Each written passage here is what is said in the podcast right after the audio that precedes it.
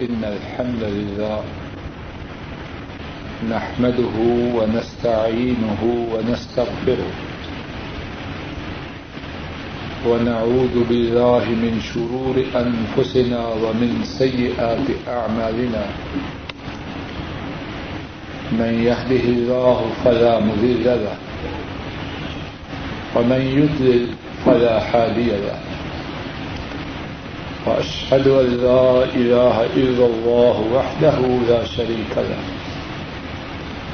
وأشهد أن محمدا عبده ورسوله صلى الله عليه وسلم. أما بعد، فإن خير الحديث كتاب الله، وخير الهدي هدي محمد صلى الله عليه وسلم.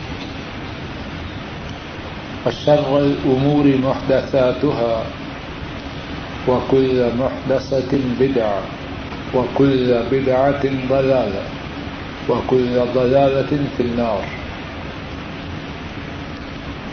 اللهم انفعنا بما علمتنا وعلمنا ما ينفعنا وزدنا علما.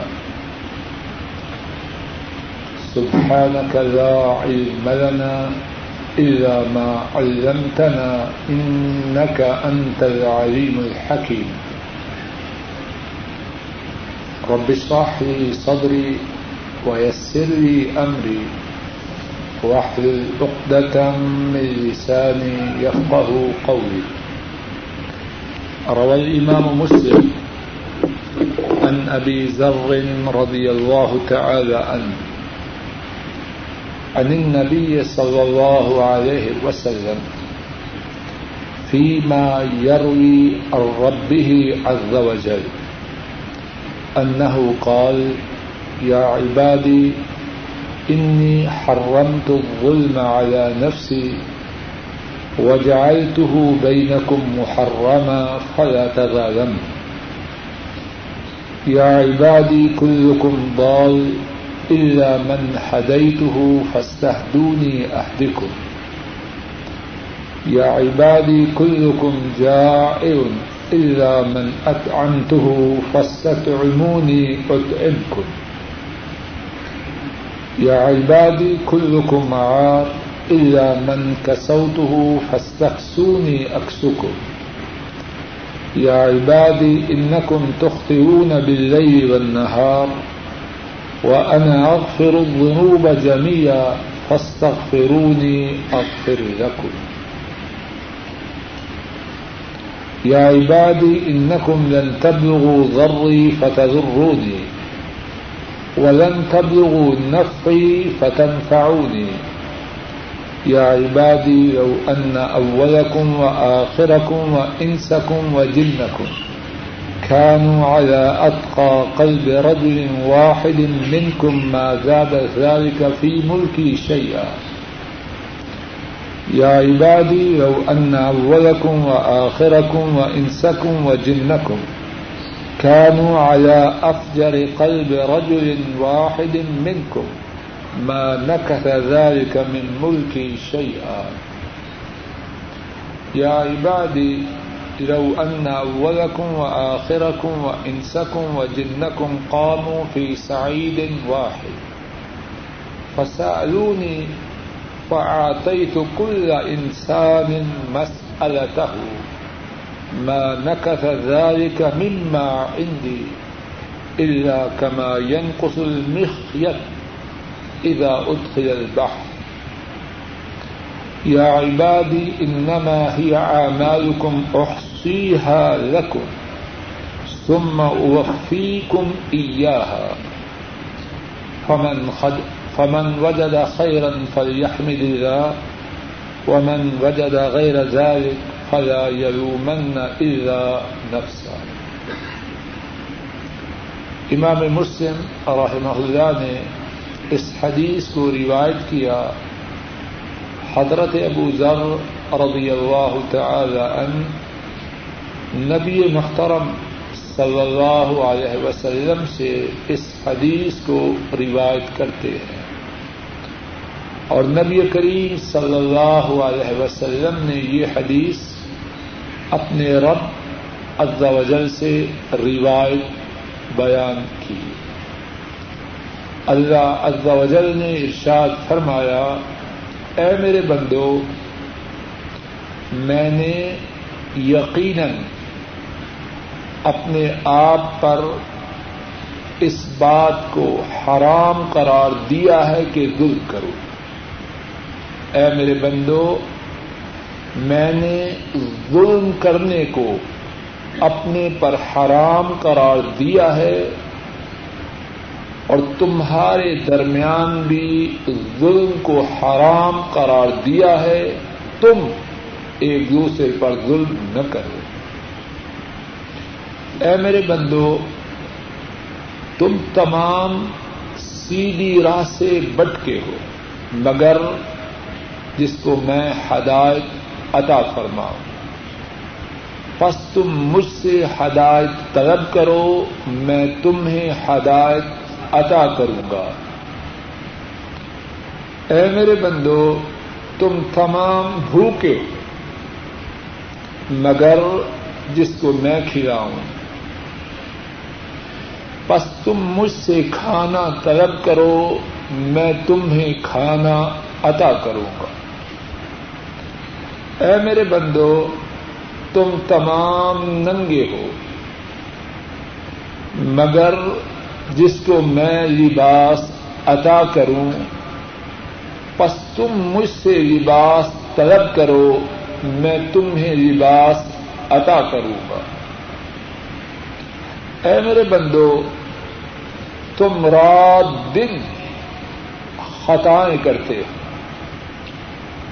اور میں تمام گناہوں کو معاف کرتا ہوں۔ پس تم مجھ سے اپنے گناہوں کی معافی طلب کرو، میں تمہارے گناہوں کو معاف کر دوں۔ گا اے میرے بندو، تم مجھے نقصان نہیں پہنچانے کی طاقت رکھتے کہ تم مجھے نقصان پہنچاؤ۔ اور نہ ہی تم میں مجھے نفع پہنچانے کی قوت ہے کہ مجھے کچھ نفع پہنچاؤ۔ اے میرے بندو، اگر تمہارے پہلے، پچھلے انسان اور جن سارے کے سارے اس شخص کی طرح ہو جائیں جس کا دل تم تمام میں سے سب سے زیادہ تقوا والا ہے، تمہارے اس طرح متقی بن جانے سے میری بادشاہت میں کوئی اضافہ نہ ہوگا۔ اے میرے بندو اگر تمہارے پہلے، تمہارے پیچھے تمہارے انسان، تمہارے جن اس شخص کی طرح ہو جائیں جس کا دل سب سے زیادہ فاجر ہے، تو اس طرح تمہارے فاجر بن جانے کی وجہ سے میری سلطنت میں، میری بادشاہت میں کچھ کمی واقع نہ ہوگی۔ اے میرے بندو، اگر تمہارے پہلے، تمہارے پچھلے، تمہارے انسان، تمہارے جن ایک شکیل میدان میں کھڑے ہو جائیں اور وہ سارے کے سارے مجھ سے سوال کریں۔ اور میں ہر ایک انسان کو جو مانگے عطا کر دوں، ہر ایک جو مانگے اس کو عطا کر دوں، تو اس طرح عطا کرنے سے جو کچھ میرے پاس ہے، اس میں کوئی کمی نہ ہو۔ اتنی ہی کمی ہو کہ جس طرح سوئی کو سمندر میں ڈبویا جائے تو سوئی کے ڈبونے سے سمندر کے پانی میں جو کمی ہو، اتنی ہی کمی ہر ایک کو اس کی خواہش اور طلب کے مطابق عطا کرنے کے بعد میرے خزانے میں کمی ہو۔ اے میرے بندو، یقیناً یہ تمہارے اعمال ہیں۔ میں انہیں شمار کرتا ہوں اور پھر ان اعمال کا تمہیں پورا پورا بدلا دیتا ہوں۔ بس جو کوئی خیر پائے بس وہ اللہ کی تعریف کرے۔ اور جو خیر کے علاوہ کچھ اور پائے، تو اپنی جان کے سوا کسی اور کو ملامت نہ کرے۔ اللہ مالک کی توفیق سے۔ گزشتہ درس میں اس حدیث پاک کے بارے میں گفتگو کی ابتدا ہوئی۔ گزشتہ درس میں مولائے رحمان و رحیم کی توفیق سے اس حدیث کے راوی حضرت ابو ذر رضی اللہ تعالی ان ان کے متعلق اختصار سے کچھ گفتگو ہوئی۔ پھر اس کے بعد اس حدیث پاک کے متن کے پہلے حصے کے متعلق کچھ بات ہوئی۔ اور وہ حصہ یہ تھا کہ اللہ مالک نے اپنے پر یہ لازم کیا کہ انہوں نے ظلم نہیں کرنا اور انہوں نے انسانوں کو اس بات کا پابند کیا کہ وہ بھی ایک دوسرے پر ظلم نہ کرے۔ اس بارے میں مولا کریم کی توفیق سے گزشتہ درس میں کچھ بات ہو چکی ہے۔ اس کے بعد حدیث پاک کا جو حصہ ہے، اس کے مطابق اللہ کی توفیق سے بات کی ابتدا کرتا ہے ایک مرتبہ اس حصہ کا ترجمہ پھر سنتے ہیں اور پھر اس کے بعد اللہ کی توفیق سے اس کے بارے میں کچھ تشریح کے طور پر ارد کروں گا۔ اللہ مالک نے فرمایا، اے میرے بندو، خوب توجہ کرو۔ سب ساتھی، خوب توجہ کریں کہ اس بات کا تعلق کہنے والے اور سب سننے والوں سے۔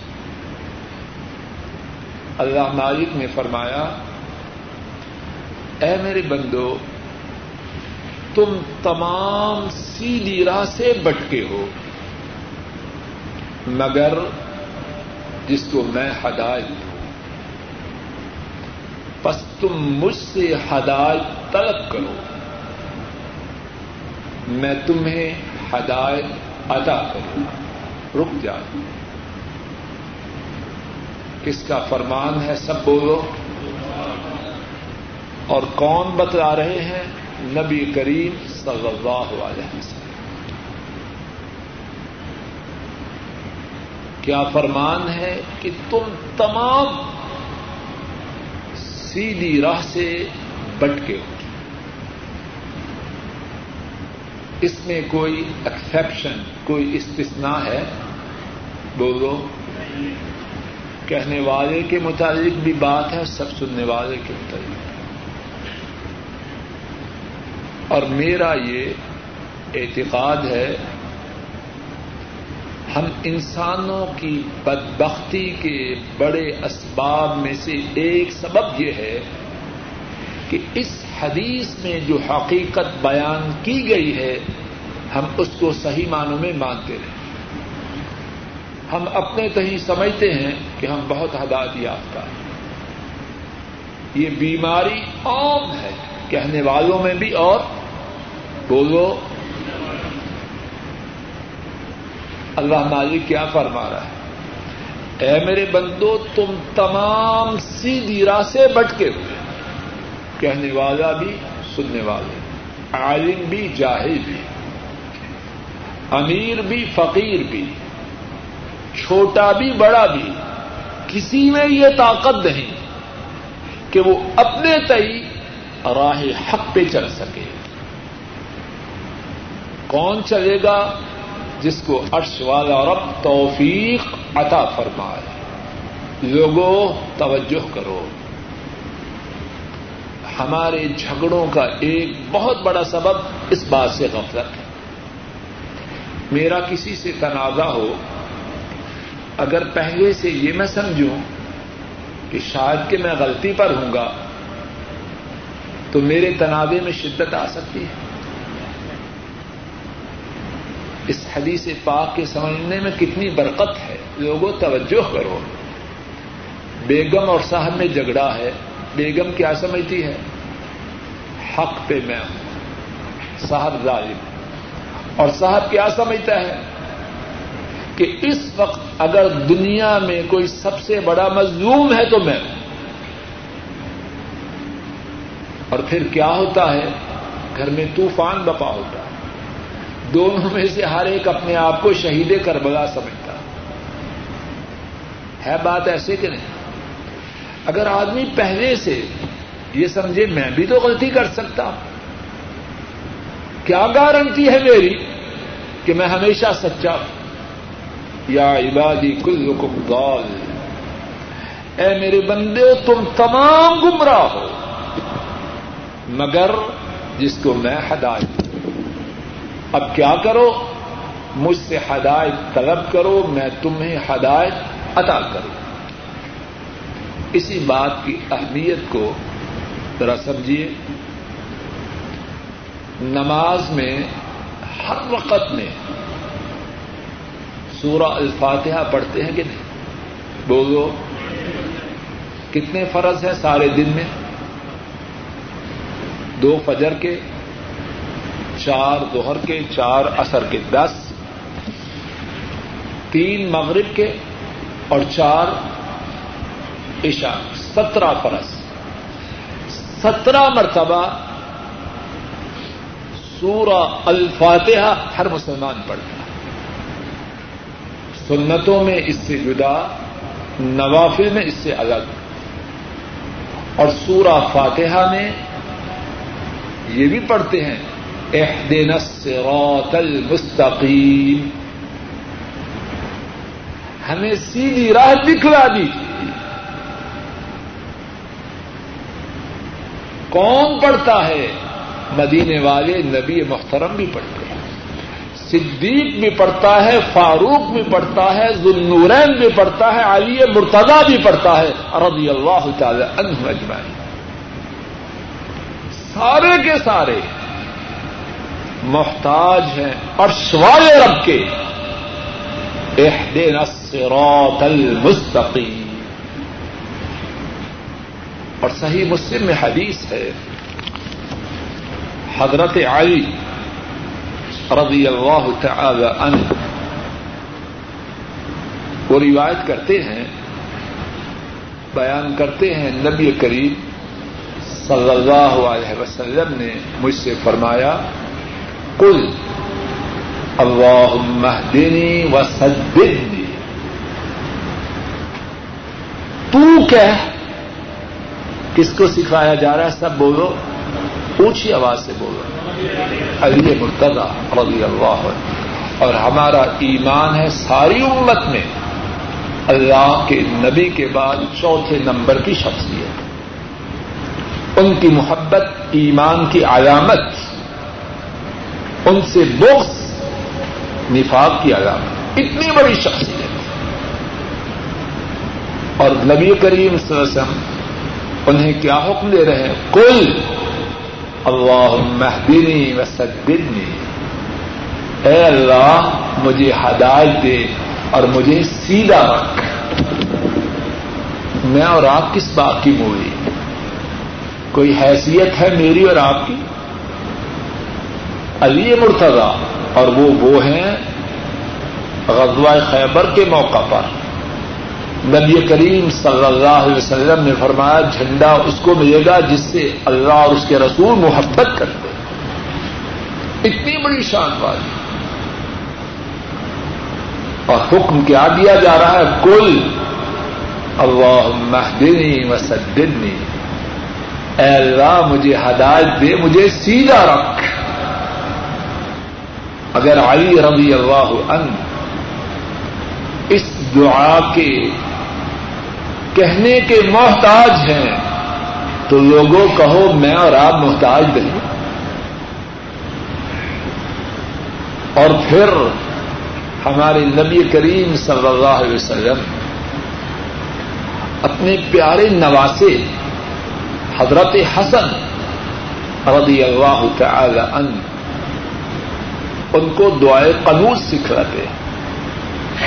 اور اس دعا کی ابتدا میں کیا ہے؟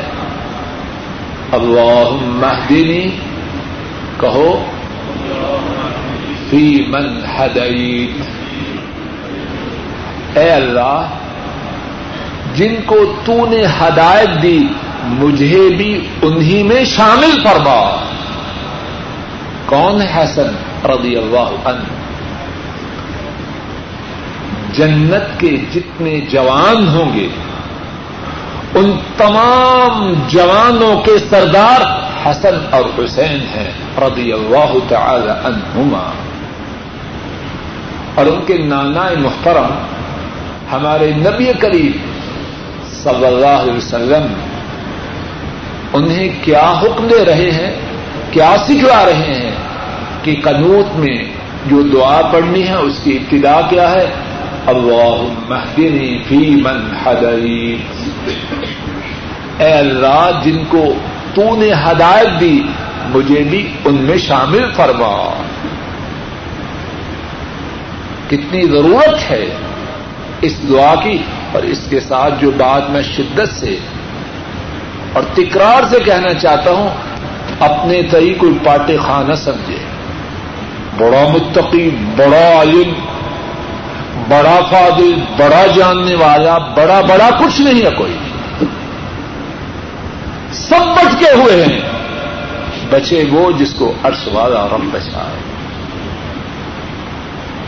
اور کیسے بچے؟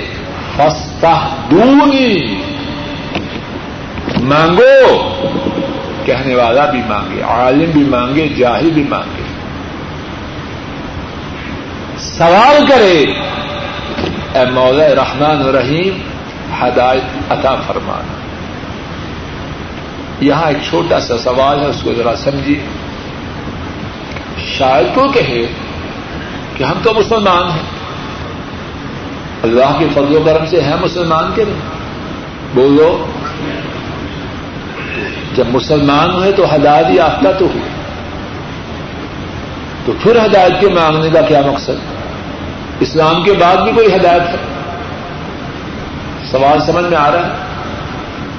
اس سوال کے دو جوابات علماء امت نے بیان کیے اور دونوں جواب سمجھنے کے اور ہمیشہ یاد رکھنے کے۔ پہلا جواب یہ ہے، مجھے اور آپ کو جو تھوڑی بہت اللہ کی رحمت سے ہدایت مل چکی ہے۔ توجہ کرو۔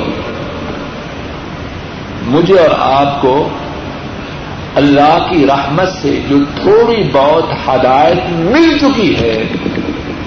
ہائے میرے اللہ، کوئی گارنٹی ہے کہ اب اگر ہدایت ہے تو صبح کے وقت بھی ہدایت باقی ہو؟ ہائے میرے اللہ، کتنے ہیں شام کو ہدایت یافتہ اور صبح شیطان کے چہرے بن کے اٹھتے ہیں۔ اور کتنے ہیں صبح کے وقت؟ نیک لوگوں میں شامل تھے۔ سر شام ان کے ایمان کا جنازہ نکل چکا۔ ہے ایسے کہ نہیں؟ ہے کہ نہیں؟ تو ہدایت طلب کرنی ہے۔ اے مولا کریم اگر آپ نے مجھ آجز پہ یہ کرم نوازی کی کہ مجھے ہدایت دی، تو اب اس ہدایت کو چھیننا نہیں۔ ہدایت کے طلب کرنے کا معنی پہلا کیا ہے؟ اے اللہ، آپ نے جو تھوڑی بہت مجھے ہدایت عطا فرما دی ہے، جب تک میری جان میں جان ہے جب تک سانس کا آنا جانا باقی ہے، اے اللہ اس ہدایت سے محروم نہ کرنا۔ ولا تموتن الا وانتم مسلمون۔ مسلمان بننا یہ کافی نہیں۔ ہدایت یافتہ بننا کافی نہیں۔ متقی بننا کافی نہیں۔ صالح بننا کافی نہیں۔ ضروری ہے۔ موت آئے تو اسلام پہ آئے۔ موت آئے تو تقوا پہ آئے۔ موت آئے تو نیکی پہ آئے۔ موت آئے تو نماز پہ آئے۔ موت آئے تو ہدایت پہ آئے۔ تو جو ہدایت کا طلب کرنا ہے، سترہ دفعہ فرض نماز میں، اور پھر نوافی میں، اور پھر سنتوں میں، اور پھر اس کے علاوہ، اس کا پہلا معنی کیا ہے؟ بولو کہ اللہ مالک جو رہنمائی عطا فرمائی ہے مرتے دم تک اس سے محروم نہ بات سمجھ میں آ رہی؟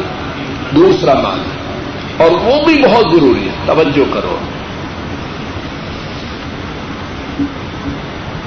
میری اور آپ زندگی، میری اور آپ کی زندگی، کیا اس کا ایک گوشہ ہے؟ کتنے گوشے ہیں؟ معلوم نہیں سینکڑوں گوشے۔ توجہ کرو، بات کا تعلق ہے مجھ سے اور آپ سب سے۔ کتنے لوگ ہیں؟ کتنے لوگ ہیں؟ ماشاء اللہ اخلاق کے بہت بلند اخلاق کے بہت بلند تعاون کرنے والے۔ ہیں لیکن نماز کے چور ہیں ایسے کہ نہیں یہ بد نصیب ہے، بد بخت۔ جب نماز کا چور ہے تو مسلمان ہے۔ اس کا اخلاق کس کام ہے۔ اور کتنے ایسے ہیں نمازی پکے۔ اب لوگوں کا مال کھانے والے ڈاکو۔ یہ بچے گا؟ گزشتہ درس میں بات ہو چکی ہے۔ کتنے ایسے ہیں دوستوں کی محفل میں ہو کہہ کے پہ کہتا گھر میں داخل ہو جائے، فرعون آ گیا۔ بیوی کو اپنی باندھی سمجھتا ہے۔ اولاد سے جانوروں والا سلوک کرتا ہے۔ اگر نمازی ہے، پکا تو ٹھیک ہے، یہ تو ہدایت آ گئی۔ اب بیوی کے ساتھ اس کا معاملہ، ہدایت یافتہ لوگوں کا معاملہ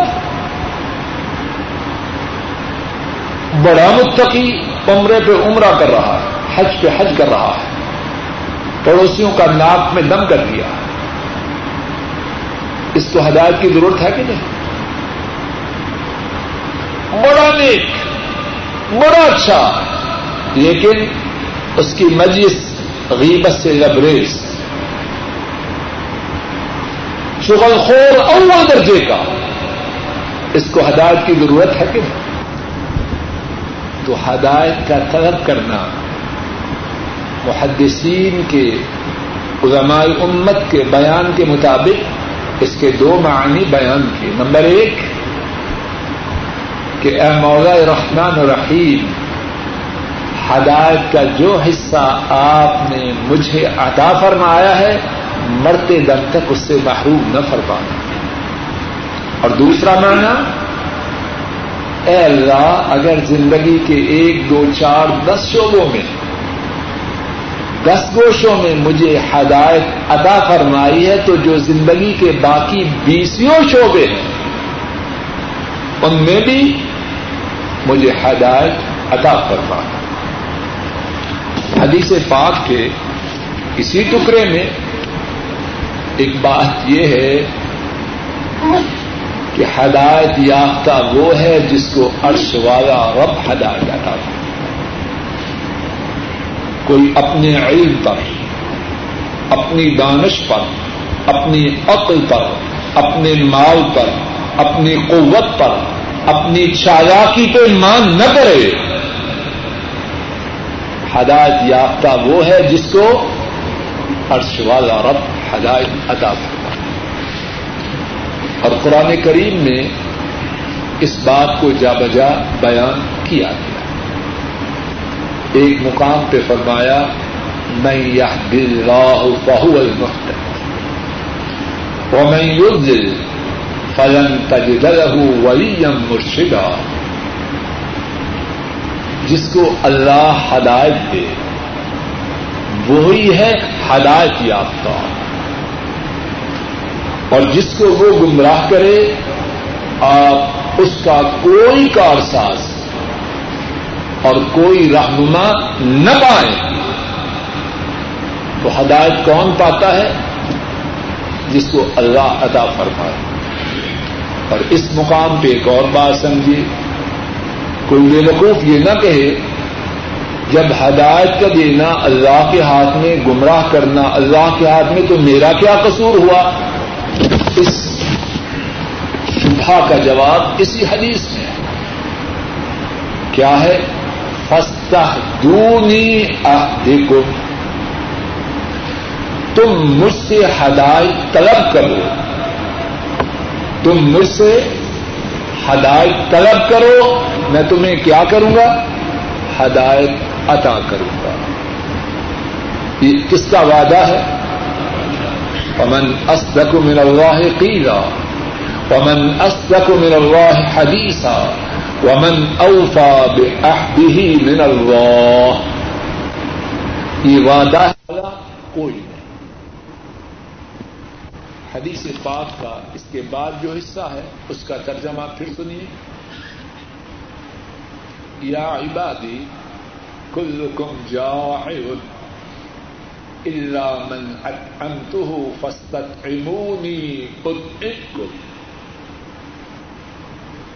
اے میرے بندو، تم تمام، ہائے میرے اللہ، اے اللہ مجھے اور آپ سب کو سمجھ ادا فرما۔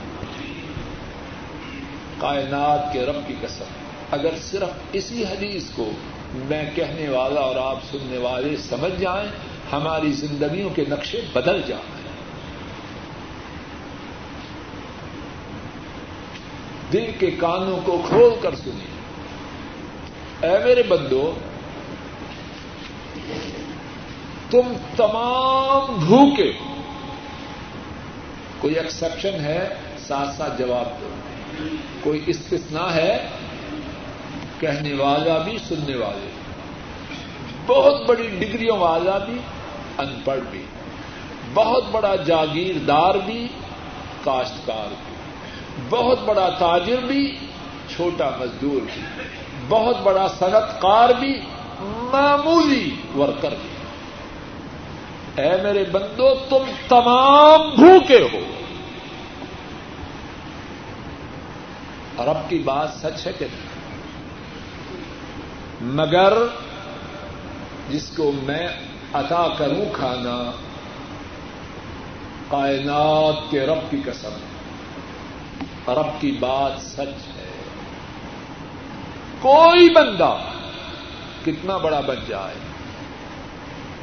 والے رب کی قسم، اس میں یہ طاقت نہیں، ایک لکما بھی اللہ کی اجازت کے بغیر کھا سکے۔ اے میرے بندو، تم تمام بھوکے ہو۔ ہاں وہ کھائے جس کو میں کھلا رک جاؤ، اسی حدیث کے ٹکڑے پر غور کرو۔ ہائے میرے اللہ۔ میری جیب میں ڈالر آئے، ریال آئے پاؤنڈ آئے، دماغ خراب ہو گیا۔ ٹوٹی سائیکل والا، کرائے کے کچے مکان میں رہنے والا۔ کرایہ دینے کے لیے پیسے نہیں۔ سعودی عرب میں آیا ریالوں میں تنخواہ آئی۔ ڈالر جمع ہونے شروع ہوئے۔ شیطان کا چیلا بن گیا۔ گھروں سے پردہ اٹھ گیا۔ ابلیس کا جھنڈا گھر کے اوپر سجایا۔ ظالم غور کر، کس نے دیا ہے؟ تیرے باپ کی جاگیر ہے یہ دنیا؟ یا ماں سے ورثے میں پائی ہے، یہ ارشوال رب کی۔ سن اس حدیث کو۔ سب کے ہیں اور کوئی مستثنا نہیں، کوئی بھی۔ کھائے وہ جس کو وہ کھلائے۔ کھلائے وہ اور مانے ابلیس کی۔ اور مانے ابلیس کے ایجنٹوں کی۔ مانے شیطانوں کی؟ ہائے میرے اللہ کتنے افسوس کی بات۔ اور پھر اس کے بعد کیا فرمایا؟ فستطعمونی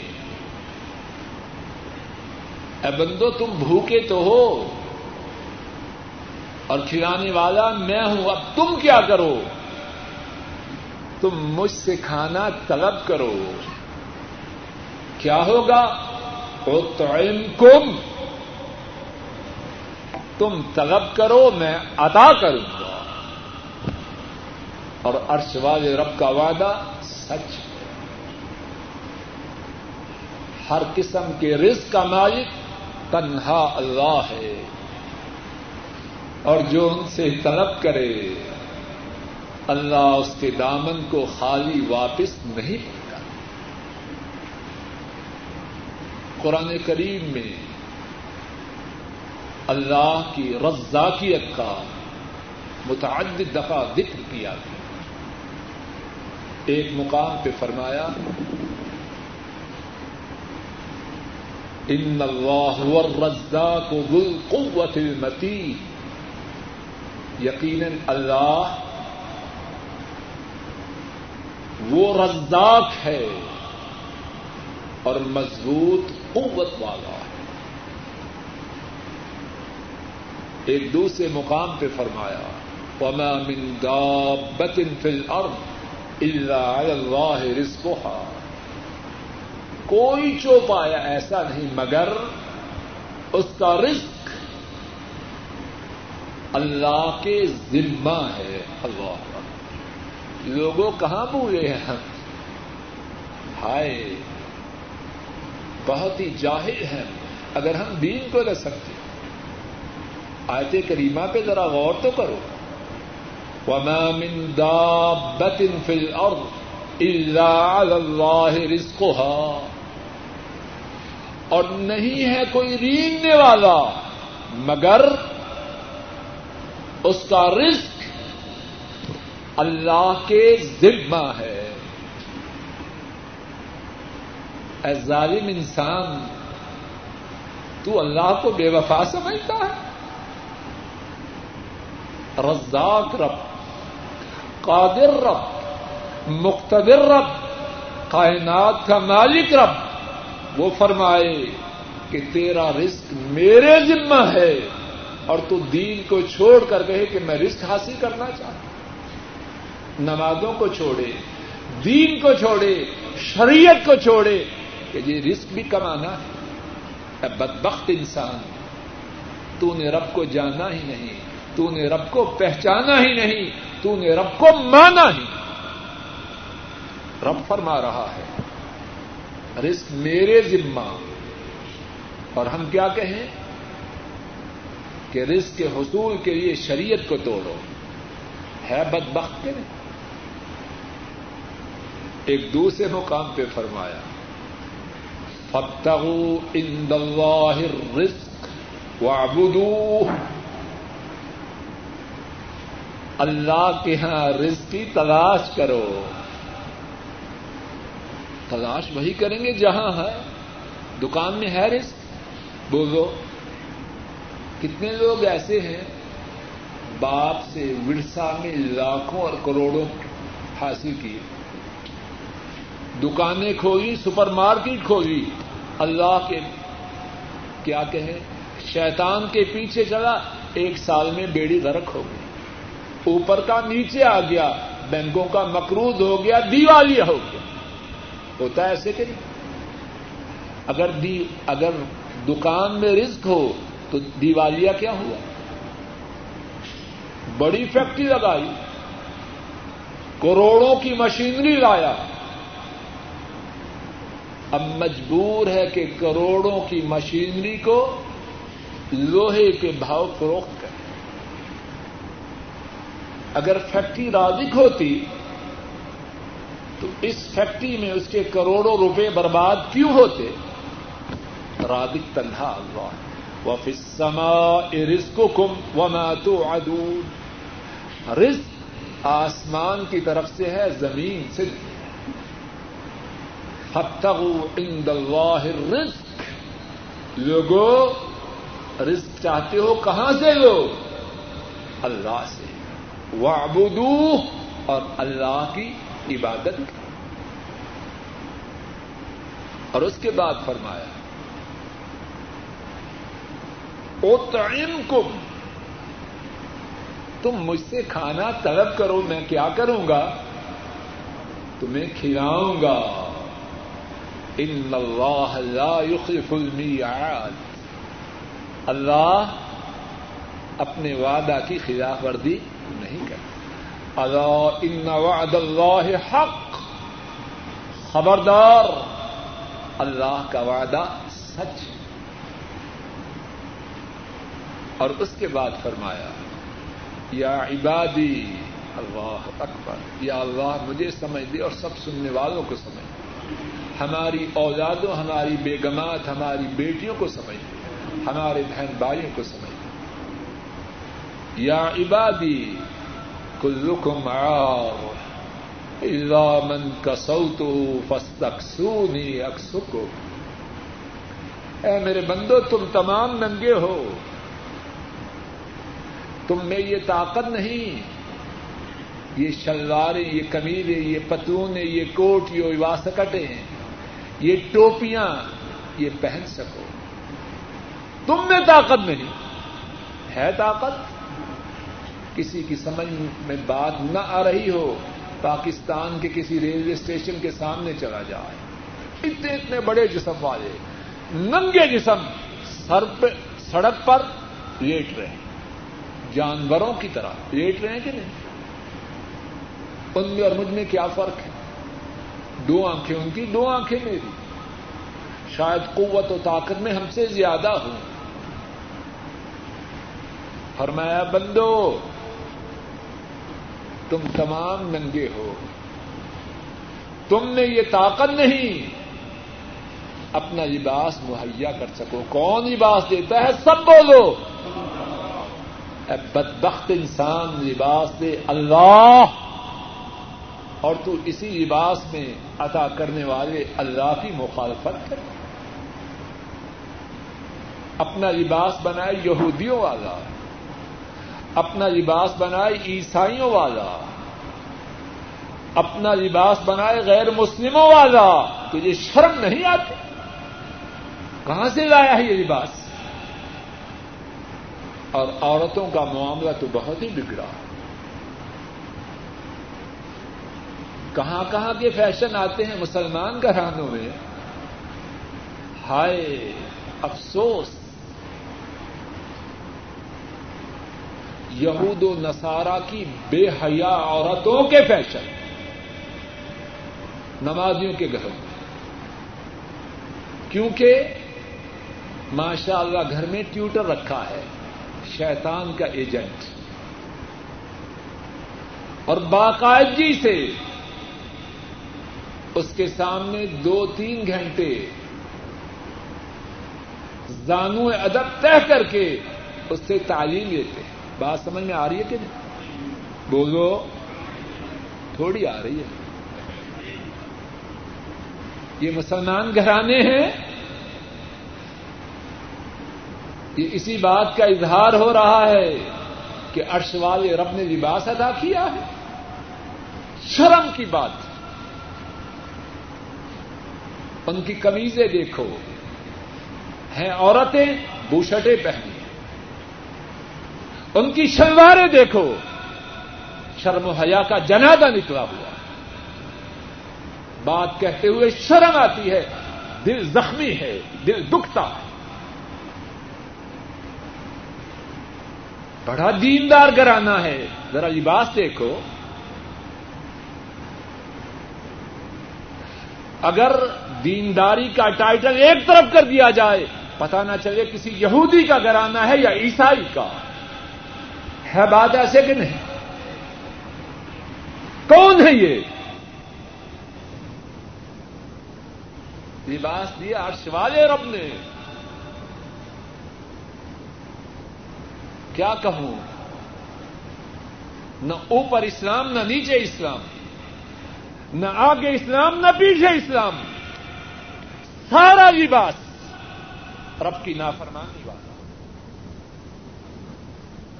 اور اگر بدقسمتی سے کوئی خوشی کا موقع آ جائے، جو تھوڑی بہت غیرت اور حیا اس کا جنازہ نکل جائے۔ یہی مانا ہے کہ عرش والے رب نے لباس دیا اور اسی بات کا دوسرا پہلو ہے، اگر میں نے لباس پہن رکھا ہے، میرا نہیں عرش والے رب کا۔ ہے جب ہے ان کا، چھین سکتا ہے کہ نہیں؟ لوگوں ہوش کے ناخن لو۔ ہوش کے ناخن لو۔ یہ پیلس، یہ حریر یہ ریشمی آلہ باریک عمدہ لباس اگر عرش والا رب میری اور تمہاری بیٹیوں کو دے سکتا ہے تو چھین بھی سکتا۔ اس وقت سے ڈر جاؤ۔ ایسا نہ ہو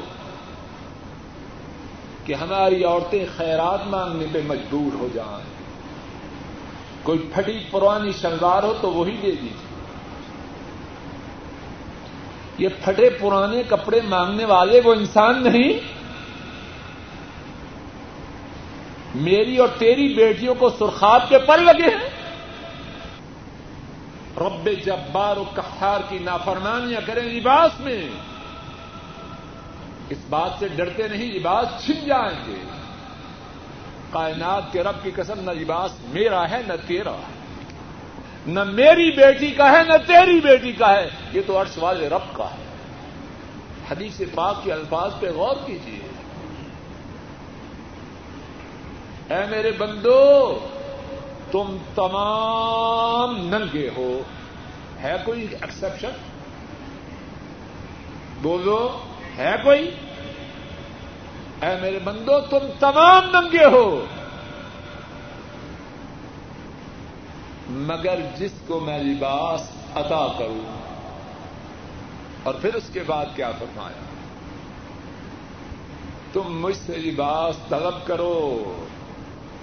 اگر کوئی لباس سے محروم ہے یا گرمیوں میں گرمیوں کا لباس میسر نہیں، سردیوں میں سردی سے بچنے کا مکمل سامان نہیں، کیا کرے؟ رحمان و رحیم رب سے سوال کرے، کیا ہوگا؟ اب سکم تم سوال کرو، میں تمہیں لباس ادا کروں، یہ ان کا وعدہ ہے۔ اور اس کے بعد فرمایا اور اسی ٹکڑے پہ انشاءاللہ آج کا درس ختم ہوگا۔ اے میرے بندو، توجہ کرو۔ توجہ کرو۔ اے میرے بندو، یقیناً تم کس سے خطاب ہے؟ مجھ سے اور آپ تمام سے۔ یقیناً تم رات دن خطائے کرتے گناہ کرتے کرتے ہیں کہ رات دن تم گناہ کرتے ہو۔ تمہارا کام، تمہاری عادت۔ تو یہ ہوئی کہ تم رات دن گناہ کرتے ہو۔ اور میں اور میں تمام گناہوں کو معاف کرتا ہوں۔ ہائے میرے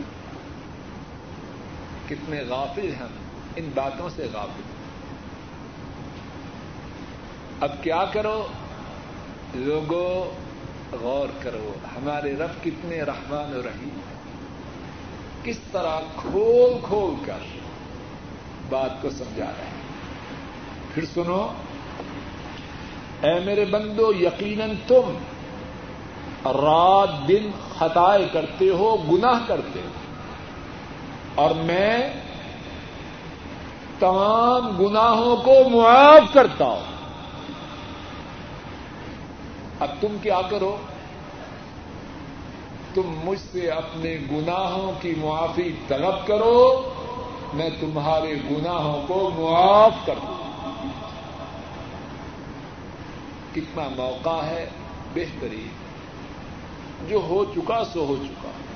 کہنے والا بھی پاپی، سننے والے بھی پاپی۔ کہنے والا بھی سیاہکار، سننے والے بھی مجرم۔ لیکن نہ امید ہو جائیں، مایوس ہو جائیں، نہیں۔ ہمارے رب کو پتا ہے گناگار لیکن اب کیا کریں؟ رب کی آواز ہے، رب کی ندا ہے، رب کا اعلان ہے۔ تم مجھ سے اپنے گناہوں کی معافی طلب کرو، میں تمہارے گناہوں کو معاف کر دوں۔ لوگوں، رک جاؤ۔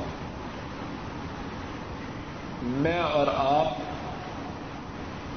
اس کائنات میں جن باتوں کے سب سے زیادہ محتاج ہیں، ان میں سے ایک اہم بات یہ ہے، اپنے رب سے اپنے گناہوں کی معافی طلب کریں۔ انتہائی محتاج ہے کیوں؟ کہ میرے اور آپ کے رب کے احسانات ہم پر تعداد ہیں۔ اور میں اور آپ ظالم ہیں۔ انعامات کی کثرت کے باوجود باغی ہیں، سرکش ہیں، سیاہکار ہیں، مجرم ہیں، پاپی تو انتہائی اہم بات ہے میرے اور آپ کے لیے، اپنے رب سے اپنے گناہوں کی معافی کا سوال کرے ہمارے نبی کریم صلی اللہ علیہ وسلم نے اس بارے میں امت کو متعدد مرتبہ تاکید فرمایا امام مسلم رحمہ اللہ، انہوں نے اس حدیث کو روایت کیا۔ حضرت اغر المزنی رضی اللہ تعالی عنہ، انہوں نے بیان کیا۔ نبی کریم صلی اللہ علیہ وسلم نے فرمایا، یا ایوہ الناس توبوا الى ربکم فانی اتوب الیہ فی اليوم مئت مرہ اے لوگو، اللہ کے روبرو توبہ کرو.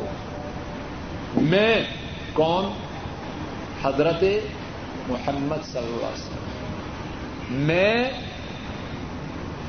ہر روز سو مرتبہ اللہ کے روبرو توبہ کرتا وہ عظیم شخصیت، جن ایسی شان والی شخصیت نہ ان کے زمانے میں تھی، نہ ان سے پہلے تھی، نہ قیامت تک ہوگی۔ اگر وہ ہر روز وہ سو مرتبہ اللہ کے روبرو توبہ کریں، تو میں اور آپ کی کیا حیثیت؟ ایک دوسری حدیث پاک میں فرمایا، کل بنی آدم خطا و خیر الخطائین التوابون. سارے انسان آدم کا ہر بیٹا گناہ کرنے والا ہے اور بہترین گناہ گار وہ ہے جو اللہ کے روبرو توبہ کرتا اور لوگوں، اللہ کا یہ وعدہ ہے کہ جو ان کے روبرو سچے دل سے توبہ کرے، استغفار کرے، وہ اس کے تمام گناہوں کو معاف کر دیتے امام ترمدی رحمہ اللہ نے اس حدیث کو روایت کیا۔ حضرت انس رضی اللہ تعالی عنہ نے بیان کیا۔ نبی محترم صلی اللہ علیہ وسلم نے فرمایا کہ اللہ عز و جل نے خود فرمایا۔ یبن آدم. انك ما دعوتني ورجوتني. غفرت لك على ما كان فيك ولا ابالی اے آدم کے بیٹے، تو جب تک مجھ سے دعا کرتا رہے اور میری رحمت کی امید رکھے، میں تجھے معاف کرتا رہوں گا اور مجھے یہ پرواہ نہیں تیرے گناہ کتنے زیادہ یبنا آدم، لو بلغ الذنوب عنان السماء ثم استغفرتني غفرت لك ولا ابالی۔ اے آدم کے بیٹے، اگر تیرے گناہ اتنے زیادہ ہو جائیں کہ آسمان میں جو بادل ہیں ان تک پہنچ جائیں، گناہوں کے انبار ہو جائیں۔ اور پھر اس کے بعد تو مجھ سے اپنے گناہوں کی معافی کا سوال کرے، میں تیرے گناہوں کو معاف کر دوں گا، اور مجھے پرواہ نہیں کہ تیرے گناہ کتنے زیادہ۔ اللہ مالک، اپنے فضل و کرم سے مجھے اور آپ سب کو ہدایت عطا فرمائے۔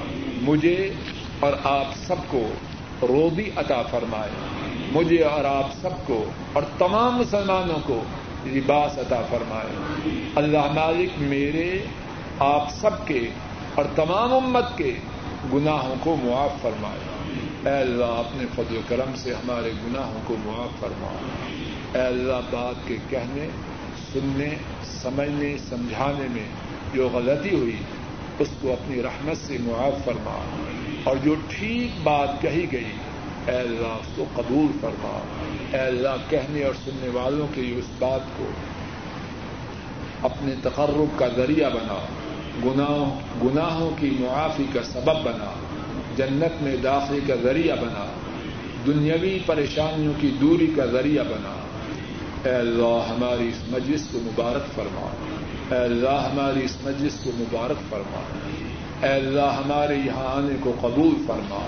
اے اللہ ہمارے یہاں آنے کو قبول فرما۔ اے اللہ ساری زندگی مرتے دم تک نیکی کی مجلسوں میں حاضری کی نعمت سے اپنے فضل و کرم سے محروم نہ کرنا۔ اے اللہ یہاں آنا آپ کی ہم پر کرم نوازی ہے۔ وگرنہ ہم اس نعمت کے کائنات کے رب لائق ہیں۔ اے اللہ کتنے لوگ ہیں ہم سے زیادہ عقل والے، ہم سے زیادہ مال والے، ہم سے زیادہ قوت والے۔ اے اللہ، انہیں یہ نعمت میسر نہیں۔ آپ نے ہم پر احسان فرمایا۔ اپنے دین کی بات کہنے اور سننے کے لیے یہاں آنے کی توفیق ادا فرمائی۔ اے اللہ، اب اس آنے کو قبول فرما۔ اس آنے کو ہمارے لیے باعث نجات بنا۔ یہ سوال ہے، بڑا ہی خطرناک، بڑا ہی افسوسناک ایک بھائی نے لکھا ہے، میرے ساتھی روزانہ فجر کی نماز صبح آٹھ بجے پڑھتے ہیں۔ کیا یہ عمل درست ہے؟ انا للہ و انا الہ راجعون۔ انتہائی افسوسناک بات۔ انتہائی افسوسناک بات انتہائی افسوسناک بات اور یہ بجائے خود ایک مستقل موضوع ایک بات اس سوال کے جواب میں سن لیجیے حضرت ابئی بن قاب رضی اللہ تعالی عنہ انہوں نے اس حدیث کو روایت کیا۔ امام ابو داود راہ اللہ نے اس حدیث کو روایت کیا ابئی بن قاب اس کے راوی۔ نبی محترم صلی اللہ علیہ وسلم نے فجر کی نماز پڑھائی۔ اس کے بعد فرمایا خدا شخص موجود ہے، عرض کیا گیا نہیں۔ پھر فرمایا، فلاں موجود ہے، عرض کیا گیا نہیں۔ ارشاد فرمایا، یہ دو نمازیں منافقوں پر سب سے زیادہ بھاری ہیں، فجر اور عشاء۔ اور یہ جو روز کال ہوئی، ایک دن۔ روز نہیں، روز جو غائب ہو، اس کی بات نہیں ہو رہی، جو اس دن غائب تھا۔ بات سمجھ میں آ رہی ہے۔ میرا یہ بھائی پسند کرتا ہے کہ وہ منافق بنے۔ معاملہ سنگیت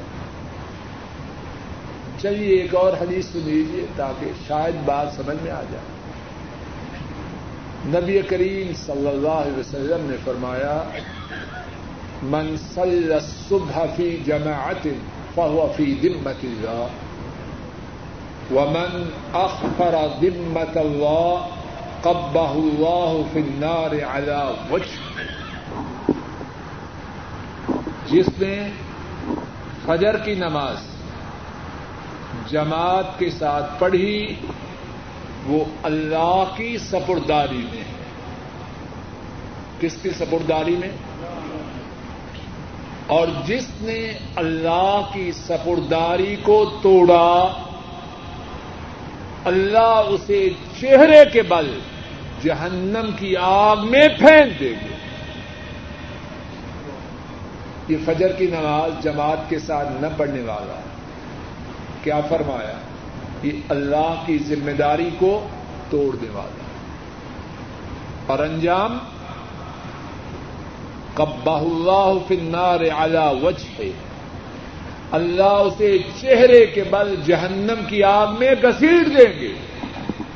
میرا یہ بھائی یہ پسند کرتا معاملہ انتہائی سنگین اور میرے خیال میں فجر کی نماز کے بارے میں مستقل ایک کیسٹ بھی ہے جو ساتھی چاہیں تفصیل سے اس کو سن دوسرا سوال یہ ہے کہ کیا داڑھی کی کوئی حد ہے؟ جواب یہ ہے، ہمارے نبی پاک صلی اللہ علیہ وسلم کا حکم ہے، داڑھی کو چھوڑ دو اب ہر شخص اپنے آپ سے پوچھے کہ اللہ کے نبی کا جو آرڈر ہے، وہ آپشنل ہے یا کمپلسری؟ بولو۔ جو آپ تو دو، ماننا نہ ماننا، آپ کی بات۔ آپشنل ہے یا کمپلسری؟ میں اپنے بیٹے کو حکم دوں۔ اور وہ کہے، ڈیڈی نے بات کی دل چاہے تو مانوں نہ چاہے تو نہ مانوں میں کیا کہوں گا؟ تو زمین کے اوپر نہ رہے، نیچے چلا جا۔ میرے لیے زیادہ پسندیدہ۔ لوگوں، جو بات ہم اپنے بیٹوں سے برداشت نہیں کرتے، وہی بات اللہ کے نبی سے کر رہے ہیں۔ افسوس اور شرم کی بات ہے کہ نہیں؟ پکا مسئلہ ہے۔ پکا مسئلہ ہے، میں، آپ مانے نہ مانے، اللہ کے نبی کا حکم ہے صلی اللہ علیہ وسلم، داڑھی کو بڑھایا جائے۔ کسی کو اجازت نہیں۔ اوپر سے نیچے سے آگے